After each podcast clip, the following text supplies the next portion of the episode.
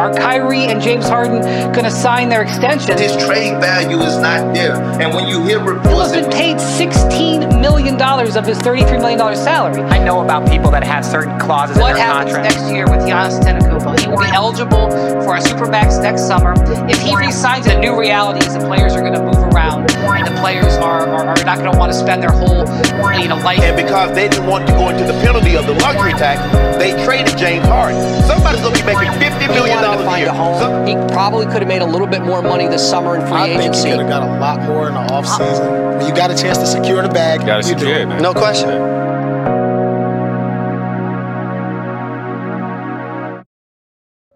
What's going on, party people? This is another episode of the Bird Rights Podcast.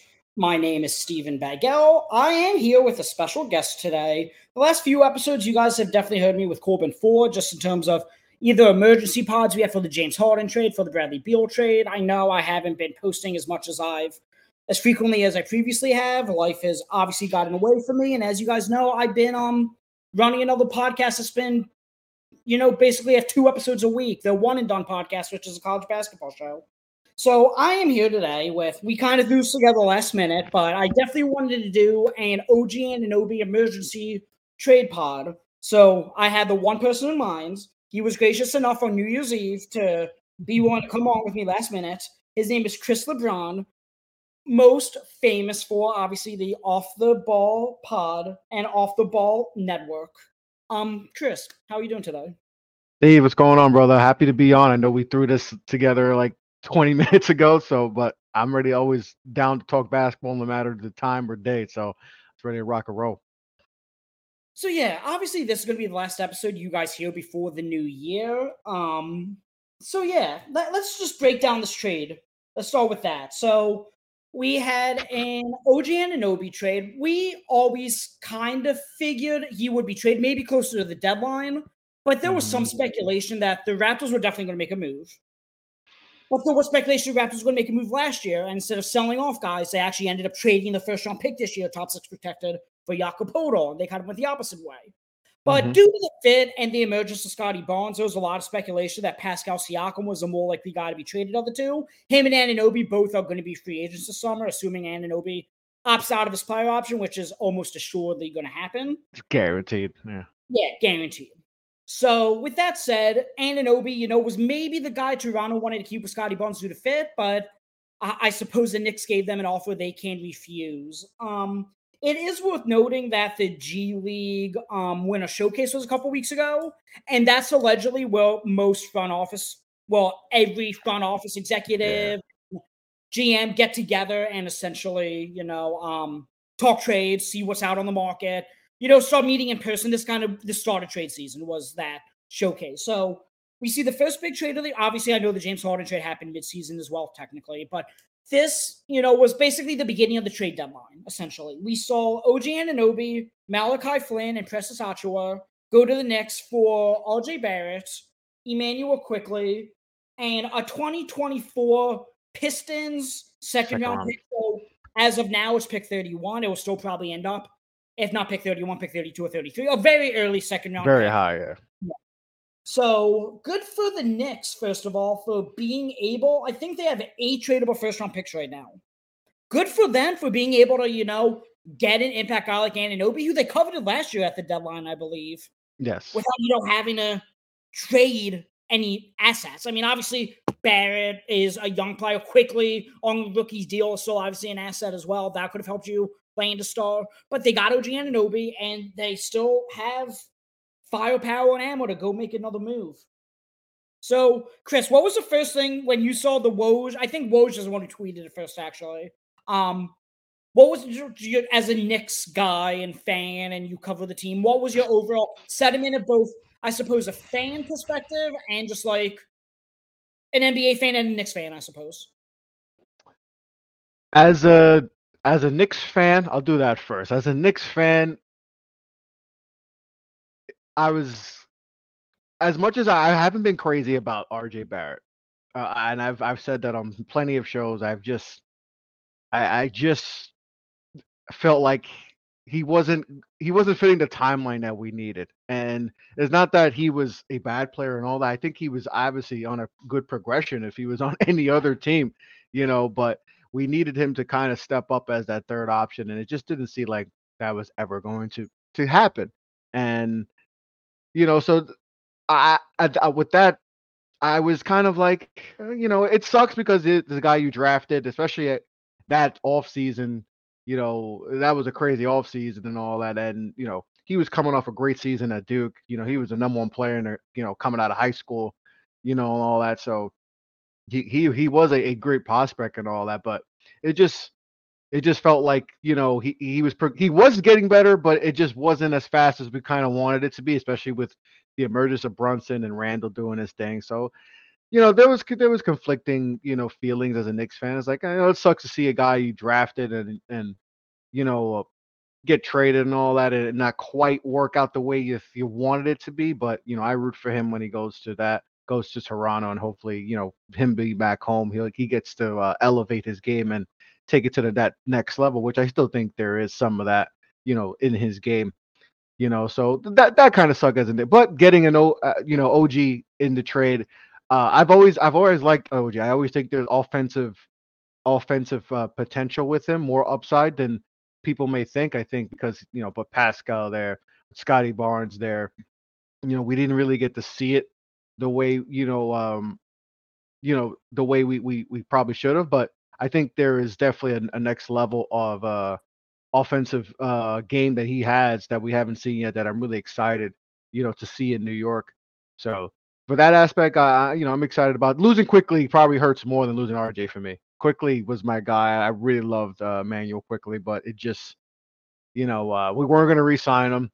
You know, he wants to start. It just didn't seem like, you know, with Brunson there, you know, I know people want him to start aside Brunson, but having a small lineup like that is tough and all that. So, you know, some conflicting feelings as a fan of the team, but as you know, but as someone who covers the league, you know, I think this, you know, if you're Toronto, you should have done this last year, where you maybe could have gotten some more picks for OG, and like same thing with Pascal and all these guys, you know, Gary Trent, guys you could have got probably significantly more, but you know, you just waited way too long. You know, Jakob Poeltl move never made sense for Toronto. It just, I don't know what Toronto has been doing the last few years. They kind of just running through the mud and all that. But, you know, overall, I think it was a good trade for the Knicks. I think it makes us better.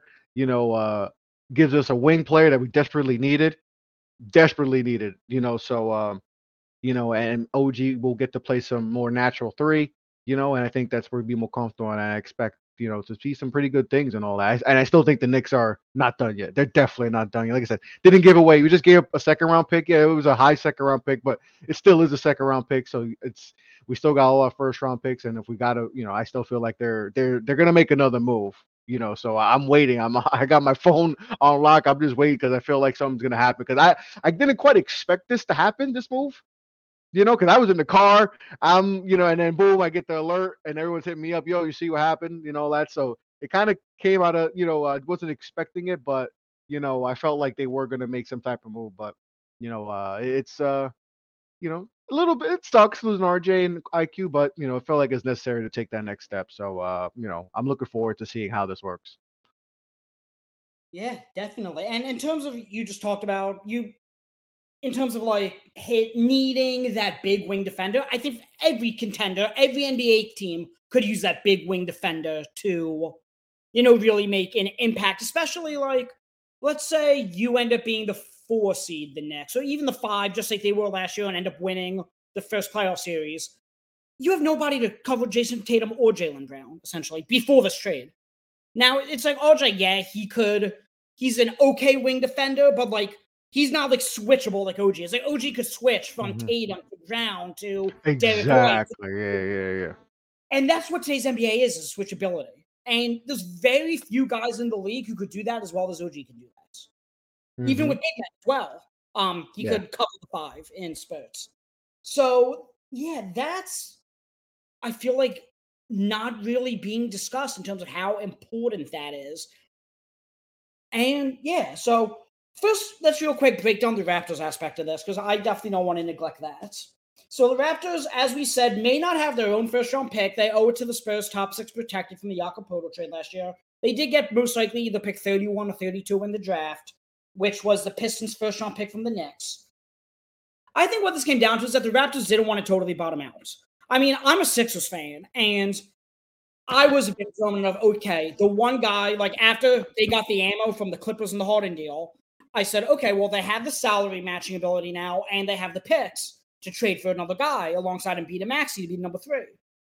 Sure, it could be Zach LaVine, but like they want to preserve the cap space this summer anyway. Exactly, the yeah.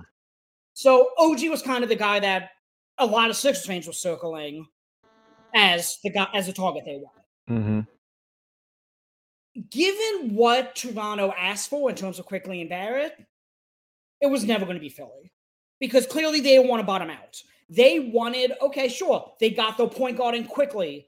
They got a guy who's not only a starter in the league in terms of his offensive production, R.J. Barrett, but he's from the Six. He's literally from Toronto, R.J. Barrett. Yep. His dad is a president of Canadian basketball, essentially. Yeah. And exactly. That's something the Sixers just could not top. Nah. That's not something almost any team could top. Two young guys that give more depth, that help you not bottom out, but still makes sense for what the Raptors were trying to accomplish. So that's why, even though the Knicks and Raptors, I believe, are currently in a lawsuit against each other over intellectual property, they still found a way to get this done because it just made sense for what both teams wanted. Okay. Now in terms of Quickley, I believe it was Sam Vecini on The Athletic. Basically wrote an article yesterday saying that this may go down one day as the Emmanuel Quickley. Agree. How would, again, you have Jalen Brunson. It's not that big of a deal. I mean, it's a huge deal to lose Quickley. He was running up for $6 million a year last year, but he was never going to break out on the Nets. And as you said, the Nets were not going to pay. I believe it was reported he wanted up to salary, $25 million a year on the new. He was restricted, so he couldn't match whatever he got. But if you wanted it starting at $25 million a year, which the next one never going to pay. Nah. So even if he breaks out in Toronto and he's probably at least successful, I mean, you can't worry about that as an Knicks. Nah. Nah. So yeah, it might go down as an Anunoby trade, but it might go down as an Anunoby trade too. So it could still go down as the R.J. Barrett trade. I still think R.J. was in a tough spot, you know, being in New York. There was a lot of pressure for him, especially, you know, coming out of the draft, and then just, you know, when you're a top three pick, there's a lot of expectations people expect. They expect you to be an all-star caliber player, and they want you to develop really quick. And it wasn't that he wasn't, and I mentioned before, like that he wasn't getting better, you know, per se, like, because we've seen guys, you know, who have been all-stars, you know, later, like when they get to their mid-20s and all that. And I wouldn't have shocked me if that happened to RJ. He just, you know, maybe it's just a progressively slower process for him. But being in New York with the way we kind of, you know, progressed, you know, where we were going, you know, with the team with Brunson, like I said, remember Brunson and then all that, we couldn't really wait for him to progress, to get better and all that, and we kind of needed him being a third option. Now that it's tough when you're essentially, you know, you're a corner 3-point shooter, you know, and you don't have those many opportunities to have the ball in your hand and make a play and all that, and be that guy. So he's not a corner 3-point shooter. He's just not the case. So it just, his role and all that, and he dealt with some injuries, the migraine and all that, and he hasn't been good since the migraine happened. And I kind of felt like they've kind of been soured on RJ Glass, because remember, you know, with Donovan Mitchell trade, he was in those trade discussions with Donovan Mitchell last season. So I just felt like they saw, an opportunity to get the player, like, and not give up probably the picks too and all that, you know, they added RJ and all that. So I felt like that was in consideration too. But you know, it stinks. But I still think RJ can be a guy that could get you. Can be a 22-point per game scorer in the league, and with, you know, with Scottie, and I'm assuming they're probably going to trade Pascal. I feel like that's going to happen, So he's going to have an opportunity to really showcase with him, Scottie, and IQ. So, you know, he may be able to do some pretty good things in Toronto and show them that they, you know, that their rebuild might not be as long, may take as long because they have a nice piece. He's still young. What is he, 22, 23 years old? So we can't really count him out fully because, like I said, you know this, Steve. We've seen plenty of guys, you know, take off after, you know, 23, 24, 25, you know, that we probably counted out. So, you know, we can't fully count him out. So he still could be the R.J. Barrett trade, but I think IQ is going to take a massive step. I think we're going to see a different IQ that we saw in spurts in New York, but we really fully couldn't see because obviously Brunson was ahead of him. So, you know, IQs should be able. He's going to make the Knicks pay, you know, in his mind. So I think this is definitely going to be a good spot for IQ to really do some really good things and show that he's a $100 million player. So let's talk about two aspects of this. The first aspect is I still think coming into this year, I did a podcast saying the Knicks, as constructed with when Quentin Grimes was starting, I said a bench of Emmanuel Quickley, Josh Hart, Dante DiVincenzo, and Isaiah Hardenstein is the deepest bench in the NBA. Obviously, now Mitchell Robinson's out for the year, so Hardenstein had to be a starter, and Grimes hasn't quite panned out the way we thought he would, so DiVincenzo starting. But either way, and now obviously you lost IQ coming off the bench. That leads me to this question. And we might have got the answer based off the Deuce McBride extension yesterday. Yeah. We know the Knicks have some moves left in them. They have 8 tradable first. They have Evan Fournier's expiring that they could. That's the one. Matching. And so my 2 points are the first one is who's going to be the backup point guard? And I have 5 to 6 potential options that we're going to discuss that the Knicks could trade for. And then we're going to talk about who's the big fish they could land in terms of whether it's Donovan Mitchell. I believe it was Mike Scoto from Hoops Hype said they still have interest in DeJounte Murray. I know the Knicks have interest in Joel Embiid, even though it doesn't seem like he's going to be available anytime soon. Yeah, that's a pipe dream now, yeah. So let's start with the backup point guard potential trades. The first one I have that I put together, basically all these essentially would involve Evan Fournier. And it would have the Knicks getting a little bit of depth back, either a backup point guard and a player, or an upgrade, a major upgrade to Fournier on similar contracts. So the first one I have is with the Detroit Pistons. They'd get Monte Morris and Alec Burks for Fournier and whatever draft compensation would be. I don't think it would take a first. It'd probably be multiple seconds. Probably. But maybe the Pistons would want a first if they're giving up both those guys on expirings and getting four. I don't know. So what do you think about that one? Monte Morris and Alec. Obviously, you guys have experience with Alec Burks. I'm out on Alex Burks. No, I don't think he's a. He had moments when he was on the Knicks and all that. He even had some moments earlier in the season with Detroit, but he's been bad. He's been bad. I mean, I was watching the game where they blew the 20 when they played Boston the other night. Yeah. He cost them the game. The streak should have been over that game because he just is just taking bad shots. Alex Burks, you know, he's shooting 35% from the field, I think, and it was fun when we had him when he was in New York, but I don't think adding Alex Burks is going to do much for us, you know. And Monte Morris is solid and all that, but Alex Burks and then potentially giving up a first round pick for those two guys, I rather just stick with Deuce McBride and Flynn and Malachi if that's the case, and just rock with those two guys and see what happens. You know, even though they're not the ideal backup, you know, point guards. You know, Malachi's solid. He has moments and all that, and you know, and Deuce, you know, can bring some toughness on defense and all that. Doesn't have the ball handling or scoring ability, but I'd rather rock with that than give away, you know, picks to get Alex Burks and Monte Morris at this point of their careers. So then let's shift gears to Washington. DeLone Wright, and let's say Danilo Gallinari for Evan Fournier, and then same thing, whatever second-round picks you need to throw.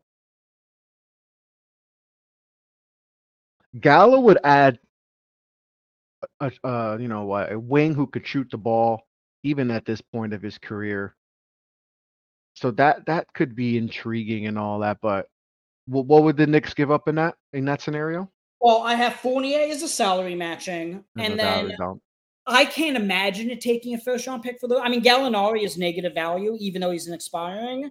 Yeah. And then DeLone Wright is really, okay, do you want to back up point guard that badly? Then you give up 2 to 3 second-rounders for those two, essentially. Maybe. You know, that's one I would maybe think about. You know, I would think about that. I'm not crazy about it, but DeLone Wright is a solid backup, you know, at this point of his career. That wouldn't be too bad, but and I don't know if is he expiring too? I believe DeLone Wright also expiring. Yeah, I think he's like a $9 million guy or something like that. But that could be something. That could be something. So then what about San Antonio? There was speculation they actually wanted Evan Fournier earlier this offseason because of his connection with Wemby. Yeah. Let's say it's Fournier and 1 second-round pick, whichever one is negotiated, for Cedi Osman and Devontae Graham. That gives you a wing. That gives you a I don't know. Devontae Graham at this point, he's kind of – it's like Alec Burks in a way too. Like he's just an inefficient backup point guard, and I just don't think that's something we need. We kind of need someone who kind of a floor general because like – as much as I love Brunson, he's not really that guy, you know, as far as being a true floor general. And I feel like, you know, if you have a scoring type of point guard as your number one guy, I feel like your backup point guard needs to be kind of like a floor general. And I don't see that with Devontae Graham, you know. So I would stay away from that. So I saved the two best for last before we get to like the star that the Knicks could potentially trade for. We could go back to Washington. What about Tyus Jones? See, that I would be intrigued with. Okay. So because that's a point guard backup, a really good backup point guard that can get guys in that second unit really going and all that, and like a floor general that I would love. Yeah, that would be I wouldn't mind that. So that would probably cost one of the Knicks first. That would definitely cost him because I believe they essentially gave up a first to get him. In the three-teamer. Then what about Malcolm Brogdon? He's in Portland. He basically has Scoot Henderson coming off the bench right now because he's been starting over him. Yeah. But, I mean, is that more appealing than Tyus Jones or no?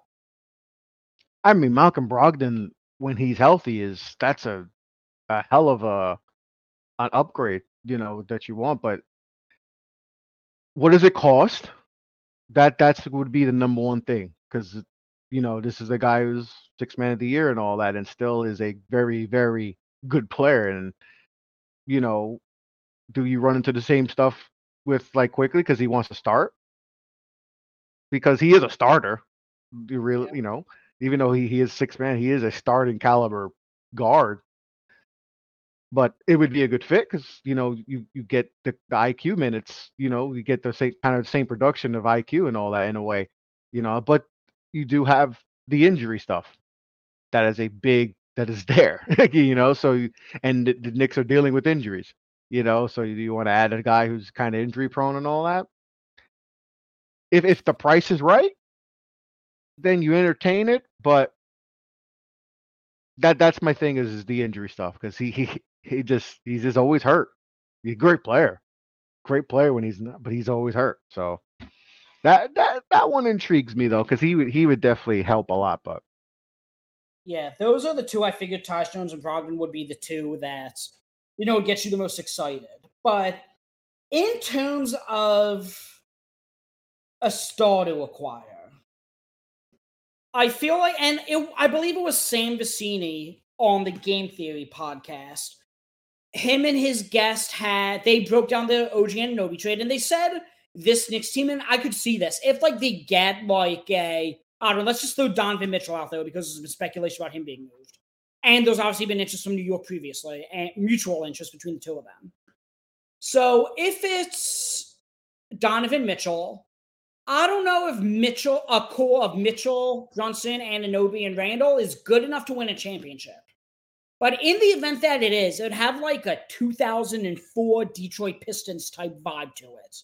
In terms of, like, if you look back just in general history of the NBA, every team to win a championship has a top, I say, top 10 player in the league at that time on their roster, or like a top, I don't know, 75 all-time player on their roster as like the best player on a championship team. The Nets wouldn't. Every team basically except that 2004 Detroit Pistons team. Mm-hmm. The Knicks would kind of have a similar thing. They're like, okay, well, this would be out heading to this one. So the three names I'm thinking of: Donovan Mitchell, DeJounte Murray, and Mikal Bridges. Are any of these guys good enough to push the Knicks over the edge to where they need to be? I don't think so, to be quite honest. Because even if you add either one of those guys, it helps. I think it definitely upgrades the Knicks. But I don't still think they're better than Milwaukee. I don't think they're better than Boston. I don't even think they're better than the Sixers. So, yes, they are better, but they're still not better than the team they need to be better than, if that makes sense. You know, so you would have to change your identity. If you go get DeJounte Murray, you're going to have to be like, all right, we're going to have to play really good defense. We can't let anyone get to the paint because we have no rim protection because we don't have Mitchell Robinson, who's out for the season. So we're going to have the guys to make sure that we just lock up, you know, anyone going into the paint. Because if they do get into the paint, it's going to be food because they're just going to score at will, because that's what's been happening lately with the Knicks, because they have no. So you're going to have to lock a perimeter and all that. With Donovan, you're going to have the scoring is going to be there, but you're going to have 2 6'1" guys as your backcourt, and that's just not ideal. Yeah, they're both, 25-point-per-game scorers, but they're also going to be giving up a lot of points. And now with no Mitchell Robinson, you don't have that security net behind you. You know, yeah, you have OG, that'll help, but he can't stop everybody. And as, I don't know if you watched Knicks game, but they've been giving up a lot of points because they can't stop anyone and go, from the rim, especially with Mitchell Robinson out. And Isaiah Hardenstein is all he got right now, and he's not a rim protector, and he's getting in foul trouble. And now we're relying on Taj Gibson, and at age whatever 38, and that's not ideal. Even when we had Jericho Sims, he's not a shot blocker, and sometimes he doesn't even know how to play basketball. It feels like so. DeJounte would be interesting, because he's a bigger guard and all that, So as much as I know Knicks fans want to like make another move and all that. Do we just make moves to make moves? Because Leon's kind of feeling pressure. Do you want that to happen just to make moves and then we're still in the same spot? I know that everyone, we get linked to all these stars, but I don't think none of that's realistic and all that. So if you want your identity to be, all right, we're going to have OG and DeJounte Murray and we're just going to lock up and have, Randall and Brunson just take over offensively, then, that's a move you can make. It'll probably be costly. All these moves are maybe going to be very costly too. So are you going to trade a lot of your assets to still be in the same spot as last year, be a second round team, because you're just not going to be better than the teams that you need to be better than. So that's a move, that's something the Knicks are going to think about, but I do feel like the front office is starting to feel some type of pressure because I feel like they're stuck, and that could be a bad spot to be at times. Yeah, in terms of the defense, DeJounte Murray, I think, would help that. Donovan Mitchell would not. If you have Donovan Mitchell and Jalen Brunson as your backcourt, you need good rim protection. Like, the way, I wouldn't even say it worked, but the way Donovan Mitchell and Darius Garland sort of worked in Cleveland so far is because they have Jared Allen and Evan Mobley protecting the rim. And think about it, it's not even working the way they thought it would work. Yeah, exactly. Because they got bounced in the first round by the Knicks. So it's like, it's not working the way you wanted to. So if you're in New York, you kind of have to look as like, wait, that they kind of built the team the way you should around a Donovan Mitchell when you have a smaller backcourt, and it didn't work. So what makes you think it's going to work with an even smaller backcourt mate, and we have no rim protection now with Mitchell Robinson, you know? But even for like next year when Mitch Robinson's back, I mean, is that something that could then work? Like a Donovan Mitchell, Jalen Brunson backcourt with Anunoby, Randall, and Mitch Robinson? Or even so, does that scare you? It's still like, doesn't have me too. Like you said, you need that top 75 guy kind of guy. You know, it's like, I don't think this is, I know, and I've heard people talk, oh, well, maybe you try to be like those. It's like, yeah, but those Pistons teams was different. I mean, Ben Wallace is a Hall of Famer. Rasheed Wallace probably should have better stats than what he had. Like, he was a lot better player than his stats showed, right?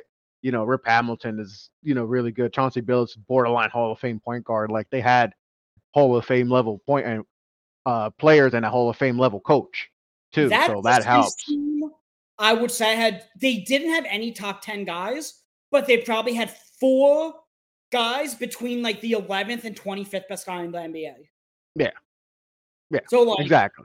Yeah. Okay. Exactly. So like, and if it was that level, then I'd be like, yeah, let's rock out with that. But I wouldn't see that. So I think the Knicks are in a tough spot where it's listen, as a Knicks fan, it's better than it was, you know, pre-2019, right? Where it was 60 loss seasons and all that. But you do want to eventually see us, you know, as we're, you know, we show that we become a competent team. All right, what we're going to do to take that next step. And listen, it always comes down to me is how they handled the draft in previous years. And it's kind of why they're in this situation now. As you know, I love the draft and all that. And they've missed on a lot of guys. And listen, we just traded the number 3 pick we drafted 2019. We don't have a good track record with our first round picks. And an IQ. And we just traded Obi Toppin, who we drafted 2020, top 10. IQ, same draft, traded. You know, so we don't have a good track record. And when you constantly trading away your draft picks or you're missing, eventually it's going to come back to bite you. And I've been selling this to people, to Knicks fans, and I'm like, it's going to come a point where you can't keep overcoming that. And it might be that point where we can't overcome missing on draft picks constantly and trading away draft picks. So I feel like it's coming full circle, and it could be a bad point. It could get that, and it makes me sick to even think about it. But missing on draft picks, it's finally coming to a head, and I feel like it's really going to show now. And I think that's the tough part, because relying on getting other players from other teams, it doesn't work for everyone. You know, as we've seen, it doesn't work all the time. If you're not building around with great draft picks around it. So it just feels like the Knicks, the constant blunders in the draft is coming back to bite them in the butt. And it could be scary right now, because now they have to trade for other guys' players and all that. And, you know, I think the way to win championships is building around your own guys, and the Knicks just haven't shown that they can do that the proper way. And it's disappointing on that aspect. Like, they've missed a lot, Steve. Like, yeah, no, just think about they missed a lot. What was the stat that they didn't have anybody sign the second? Charlie Ward was the last before Mitchell Robinson, and he was a second round pick. Think about it. He was a second round pick. Before that, it was Charlie Ward. Yeah. Think about it. It was like 1994. He was a football player too. Like 1994, I believe he was drafted. You know, so like think about how long that is. Before you re-signed, and R.J. Barrett we used to re-sign too, but guess what? He just got traded after you know re-signing him last year, you know. So you know, which kind of puzzles me why they even would re-sign him if you kind of knew you weren't, you know, all in on him. Probably should have thought about, but it just feels like, you know, it's going to come back to bite him in the butt. And I've said this for years. You have to be. You can't keep missing on picks and not eventually come back to bite you in the butt. And it's happening. I mean, they just have not drafted well at all. And I'm not saying I know everything about the draft, but if they would listen to me, Steve, we could be in a lot better position and all that. But it's unfortunate, and this is what happens when you keep missing on your picks. You're gonna have to now. You got to reach for other guys and all, and and now you have a desperate front office, and sometimes they make a rational move when you're desperate. So, I do like the OG move, but hopefully it doesn't lead to some other irrational moves that kind of puts us back, sets us back, and puts us back in those nasty years that we had. Hopefully it doesn't lead to that, but we'll see what happens. So the next point I had was where exactly the Knicks in the Eastern Conference hierarchy, but I feel like you kind of answered that a little bit. I agree. They're not the Bucks or the Celtics level. I don't think they're quite the Sixers level yet. But do you think they're the clear number 4 now in the East? All right, so you got Boston, Milwaukee, Sixers. I think it comes down to probably with Cleveland's injuries, it probably comes down to the Knicks or Miami for that next tier of teams. Knicks, Miami. I mean, they got Knicks, Miami, Pacers, the Magic. I mean, the Magic just thumped us the other night, by just attacking the paint and all that. So, I mean, I know Orlando's young, but their youth is the only thing that would stop. But they're really good though. Yeah. Franz is good. If you told me they're better than the Knicks right now and you put them ahead of the Knicks, I wouldn't be mad at that. I wouldn't be mad because they also have some depth too. So, and they got pieces to make a move too if they want to, So, I think they were in that next step right now. I mean, with the OG trade, I think, I would say they're in that 4 to 5 range. But I feel like that was kind of where they were before that too, in that range and all that, The Pacers, I mean, defensively, the Pacers are just horrid, but their offense is, they could smoke you, they could drop $150 on you, and it's sometimes that's tough to overcome, I guess they're in that tier. I mean, Miami is Miami, they Miami is better before. It doesn't matter, Yeah, I mean, they beat us last year in the playoffs, and I actually thought we were going to win that series, because we played them well. We out-rebounded and we dominated them on the boards in the regular season. And we had a game against them before the playoffs, like a couple weeks before the playoffs started, and we dominated them with Jimmy. We neutralized Jimmy. I thought, all right, we beat them 3 out of 4, but, they're always going to be Miami and all that. But, I guess they're in that tier. But if you're not in that, if you're not close to beating those top 3 teams, it's going to be the same result again, So I guess they're in that 4 or 5. They're in that 4 or 5 range, 4, 5, 6 range. So then, the last thing I'm going to mention before we conclude this episode is the fact that OG Anunoby's agent is Leon Rose's son. Mm-hmm. So what does that mean? That means that OG Anunoby, as we talked about, is likely going to opt out of his $20 million player option this year. And the Knicks must feel pretty confident that they're going to keep him. I actually don't know exactly the tampering rules when, the father is the executive, the son's the agent, and they could talk about whatever behind closed doors at family dinner, and we'll never know. Yeah. I'm sure there's a way to get around it. Yeah, there's always a way. There's only been, 4 teams in the history of the NBA that were really hit for tampering? When guys are signing at midnight, the night of... Of course. Yeah, that tampering stuff is always crazy. Deals are... how many times we see 1201 and this guy just signed 4 years, 70... we know that didn't happen in a minute. We know that happened. The only time I believe that happened in a minute at 1201 on July 1st is when DeAndre Jordan initially signed with the Nuggets. Because he was on the Sixers the year before and the Lakers bought him out. He was so bad. Right. I said, I get the veteran leadership thing, but no one's going to... I truly believe the Nuggets could have called DeAndre Jordan at 1201, said, hey, we'll offer you a minimum, guaranteed, and he took it right away because he didn't think he was going to get anything. That was the only time where I said, okay, maybe 1201. This one wasn't tampering. But either way, the sentiment holds true that tampering's always going on. So... the Knicks have basically 2 options here, and OG basically has 2 options. Option 1 is 2 realistic options. The third is you could do an extension through a renegotiation, but the Knicks, I don't even think, have the cap space to do that, and OG would get substantially less money than he would in the open market, so that one's not too feasible. It's similar to what the Pacers did with Myles Turner last year. But you have to wait 6 months to sign a guy to extension that you just traded for. That's why this trade happened yesterday, because free agency opens July 1st.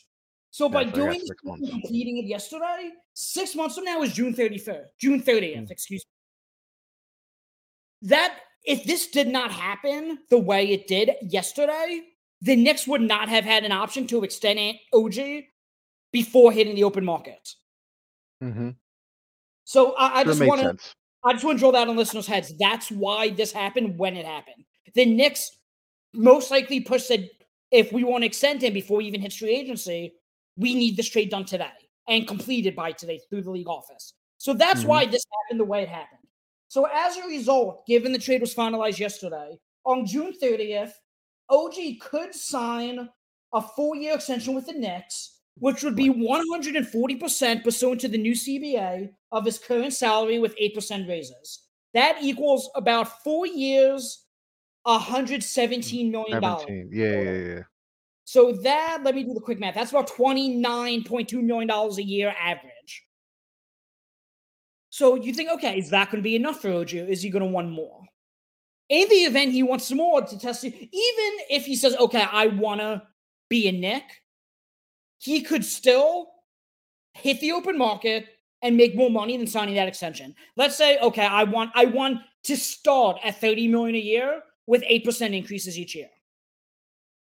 Then he could hit the open market. In free agency, he opts out of his player option, and he could earn starting at $42.6 million, theoretically, for his full max. And he could get a 5th year. On the extension, he can only extend for up to 4 years. If he waits, he could get it from the Knicks because they own his bird rights. I think, personally, they'll meet somewhere in the middle. I think it's similar to what I said. Instead of the 29.2 annual on the extension, it could be that. But I think OG could say, okay, fine, start me at $30 million a year with the 5th year, and then we have a deal. And it gets done shortly before he even gets the opportunity to talk with another team. How squeamish does that make you, paying a non-all-star guy at least $30 million a year? Very. Okay. Very. You know, because remember, we got to pay Brunson.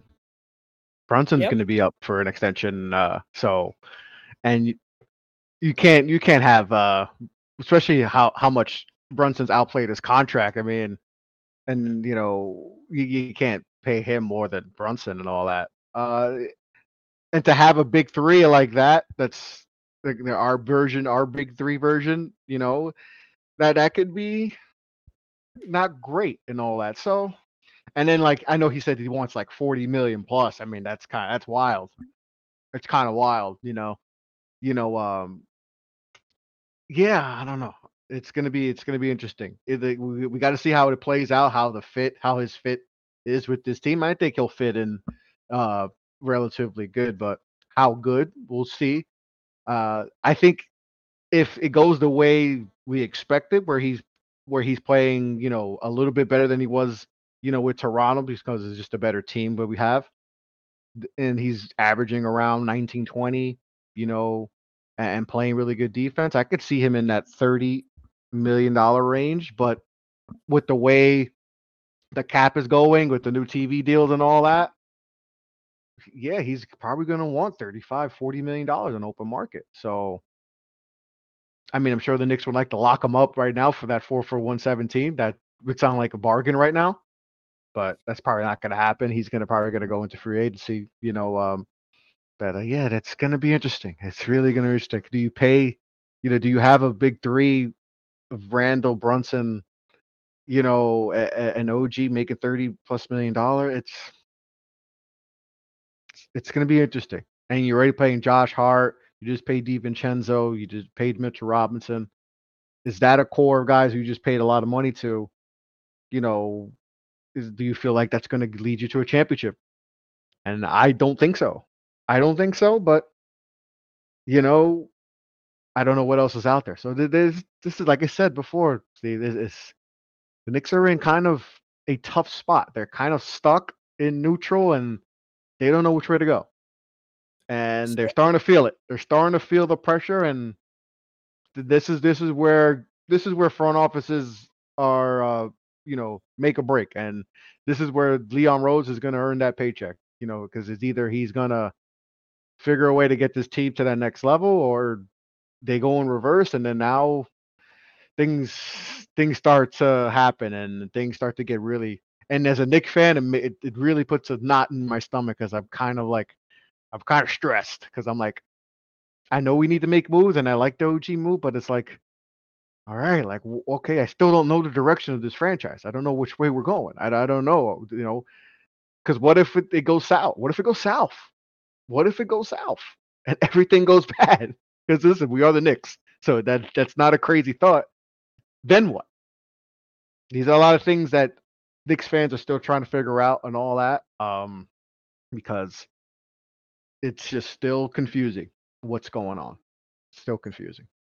Well, that's why I think the Knicks kind of need to make one more move like we discussed. Like, I'd say like a pretty big move, because Fournier, he's de facto expiring. He has a team option next year. Yeah, but in the event, like if they think they could flip him next year, they could just pick up the team option and then use him basically as a salary match deal. Mm-hmm. But if you don't do that, you only have that matching contract this year. Yeah. Like if you let Fournier, if you decline his contract and you go into next year, and then all of a sudden you want to get Donovan Mitchell, you're going to have to give up OG or Randall or Mitch. You're going to have to give up to make the salaries work. That's why it's so urgent with the Knicks, with Fournier's contract on the books. It's kind of essential for them. The clock is ticking in that aspect of they got to trade for a star by this deadline. With that, yeah, contract. and that's like I said, when you're desperate, you can make some moves. And I don't think any of the moves that potentially they would make would be like crazy. Oh my God, why'd they do that? But when you're feeling it, you're going to make some moves. So that's why I feel like a move will be made. I feel like they will get someone, but it doesn't mean that whoever they get, that it's going to push them past, your Sixers, the Bucks, and what's the other thing I'm thinking about? I'm blacking out. But it's the Celtics. So do you want to have an expensive team that's hitting the luxury tax and your second round team? Those are things you ponder as if you're in the Knicks front office. But also, we also have to think this Knicks front office might not be here next year, so they don't really care. They're not that invested like you are as a fan and all that. So, we Steve, we've seen front offices make some of the craziest moves, and you're like, it doesn't make sense. But when you're kind of feeling the pressure and you might get your job's on the line, you make moves. You're like, hey. It's either I make this move and I like Masai. Masai made the move of the decade, ending the decade of the 2010s with getting Kawhi, and that kind of bought him probably a few more years because there were some years, the last few years have been kind of disappointing. But he made the move of the lifetime that saved his job, and got him extension and got him coveted by other teams wanting to have him as their. So Leon's feeling it. I do think there's going to be another big move made. A significant move like the three we just talked about before. I think one of those guys, I believe, will be a Knick. So I feel like they're going to do some because they kind of feel like they have to. Does it, like I said, does it make them better than the top three teams ahead of them? No, but you got to try something because this thing of there's a star in the for the Knicks. I don't see that star. There's no, like, if you're talking about superstar level player, there's none that I think is truly available until you wait to the offseason. But I feel like, there might not be an offseason for Leon and company. So they're like, who cares? We can't wait. We got to make something happen now and all that. And then we worry about the offseason and offseason. So it's interesting times in New York right now. And it's kind of, it has you on pins and needles right now because you just, this is a crucial point with the franchise right now because this is a massive year because it's going to take us either a step closer to where we want to be and be in a conference finals team and with a shot to get to the finals, or we're going to be regressing a play-in team out and then like, oh my God, we might have to blow this thing up possibly. And then start over in the next few. Be where Toronto was, and like maybe just keep putting Band-Aids on it. And it's like, yeah, guys, we can't keep doing that. We just gotta, you know, we gotta let it go. So it's a tough time right now. It's, you know, there's been worse times as Knicks, but it's definitely a crucial point, you know, for the New York Knicks franchise right now. So it has a lot of Knicks fans very tense right now.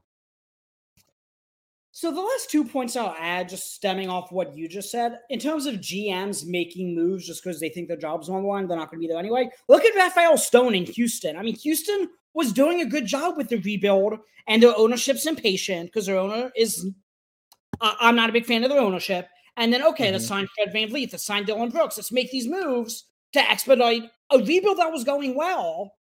I thought so too. Like, I know they had some immaturity with some young player, but getting Ime in there was going to level that up. And listen, I get you want to get better quick, you know, but it may look good now, but long term it might not be. So yeah, I'm with you there. They shedded money anticipating signing Brook Lopez, and Brook Lopez basically spent the last second to go back to Milwaukee. They did. Which, imagine if they added, that would have messed up Sengun's progression. And that's exactly what I was just going to say. And why would you do that? Why would you do that just to, like I said, put a Band-Aid on something to try to be competitive, a play-in team maybe this year, when you have a potential, maybe a star player in the making, and he's already... He's a borderline all-star this year. If you had a Brook Lopez, that messes up everything. And we don't see the Sengun that people are like, oh wow, this guy's going to be real. He could be like, we're getting Joker comparisons because there's some of his passing stuff is like, wow, imagine if you do that. And then that's what I was disappointed when, you know, the Alec Burks, because I felt like that was going to mess up with Smith and all that. I was like, and then it kind of has, you know, that. So, and then when they just took a guy top four, they took Thompson in top four, and then they had, you know, Fred VanVleet, you know, so I get they needed to spend the money too because they had a crazy load of cap, but, you know, it looks good now, but long term it could mess up some of their with the young guys, and on GC Jalen Green has kind of regressed and all that, so, you know, but making irrational moves, if you're a fan of a team and your team is in that where you're, you know. Your team is stuck in the middle, and you're like, you should be worried. You should be really worried because it's scary. Because if you have a GM that's just trying to do stuff because to save their job, and you're a fan of that team, you should be on the edge right now because either they're gonna. Everyone thinks they can make that Masai move, but not every. That's a once in a lifetime thing. Steve, right? That happens once in a generation where you make that transitional move that gets you from being there and then you're a championship. It doesn't happen all the time. So, like I said, for Knicks fans, we're a little bit on edge right now. So the last point I'll make is what I guess it was two off seasons ago now. I was concerned for three teams who put their chips in and made big moves when I thought they weren't quite ready to do that. The Atlanta Hawks, when they traded for DeJounte Murray, the Cleveland Cavaliers, when they traded for Donovan Mitchell, and the Minnesota Timberwolves, when they traded for Rudy Gobert. All three of them, I said, those teams are not ready to make a move like this. Yeah. So far for Atlanta, it looks like I was right. For Cleveland, as good as they were last year, they already might be trading Mitchell, so that one. They might trade Mitchell, yeah. And Minnesota, the one that got clowned the most because of how much they gave up. Did. I did too. That it works out for, ironically. For now. Yeah. They've had a good schedule and all that. It's working for now, but what we're going to see in the power works in the playoffs. That's the biggest thing. So but we still got to wait. But they have number one seed. They're playing really good defensively. They look good. Even they got Towns playing defense, which is kind of crazy. Yep. I didn't see that happen, but you know, currently Towns he's showing more effort on. He's not playing defense, but he's showing more effort on defense, which is something I didn't expect. But yeah, you know, it's you know those two moves you just mentioned, and then like obviously we're seeing with Minnesota, it's working right now, but we gotta see how it works in playoffs and all that. But you know, it's you know, like I said, GMs who are desperate try to make moves like that. It works for some. For most, it doesn't. So this is the time, you know, where Atlanta, they can try to patch it up the last few years, and it's finally like, hey, it is not working out. It is not working out for us. So but I think that's the best summary of this episode. That Atlanta tried it, Cleveland tried it, Minnesota tried it. So far, it hasn't worked for any of the three of them. No. Oh, the Knicks going to be the next team to do that. Well, they're not quite ready to make a move, but they do it anyway. Mm-hmm. That's kind of what I feel like we've talked about in this episode in terms of, yes, they kind of need to make a move as long as they have Fournier's contract on the books. But, like, are they really prepared and ready to do that to get them in the next stratosphere of... Yeah.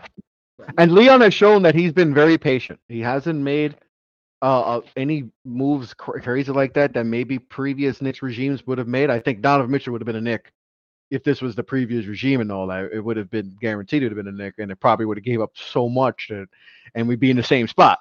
But he's shown the ability to be patient. But just because you're patient and all that doesn't mean the ownership is patient and they're going to, you're hearing rumbling that your job might be on the line, and you see what Boston's done and you see Milwaukee's done. Milwaukee just won a championship a few years back, and they're and Giannis applied pressure on the franchise. Like, hey, just because we won a championship a few years back don't mean nothing.